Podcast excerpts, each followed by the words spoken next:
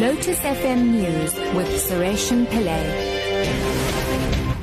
Six o'clock. Good, good morning. KwaZulu-Natal is to join the Free State to implement water shedding. Bulk water supplier Mgeni Water says it will implement restrictions in major parts of KwaZulu-Natal from next week. Spokesperson Shami Harichunder says Mgeni Water, in conjunction with the Ilembe District Municipality, eThekwini Metro and Sembcorp, have agreed to implement a 50% water restriction from November the 23rd. Harichunder says this means between six and eight hours of no water per day. Harichunder says the decision was made due to the critical 25% level of the vital Hazelmere Dam. President Jacob Zuma has called on world leaders to up the ante in the global war on terrorism. He was speaking during the state visit of Dutch Prime Minister Mark Rutte in Pretoria. Rutte's visit to South Africa has been cut short following the terror attacks in Paris, France. President Zuma says Africa is already doing its bit to tackle terror groups on the continent.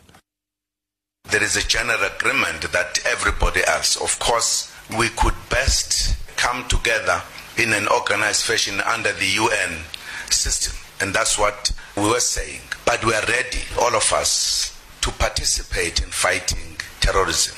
As I indicated, and I did indicate in our discussions with the Prime Minister, that even in Africa, there's a big challenge. In North Africa, for an example, the extreme a kind of terrorist attacks, uh, undermining of the security, and the AU is working on that.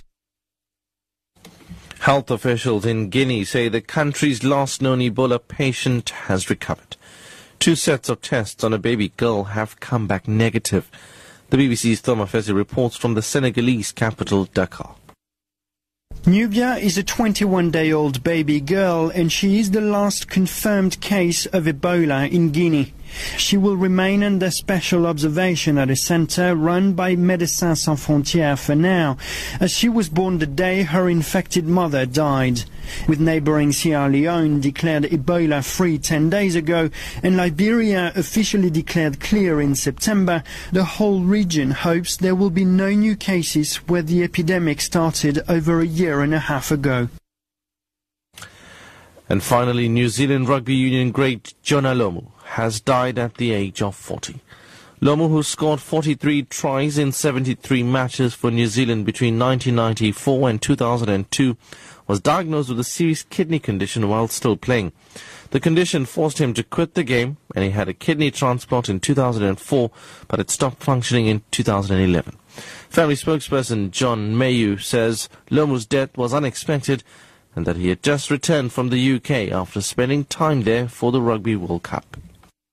He revolutionised his number 11 wing position, scored some unforgettable tries, remains the youngest ever All Black on debut.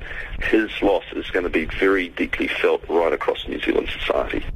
Shocking news indeed. Your top story at 6 o'clock. KwaZulu-Natal is to join the Free State to implement water shedding. Bulk water supplier Mgeni Water says it will implement restrictions in major parts of KwaZulu-Natal from next week.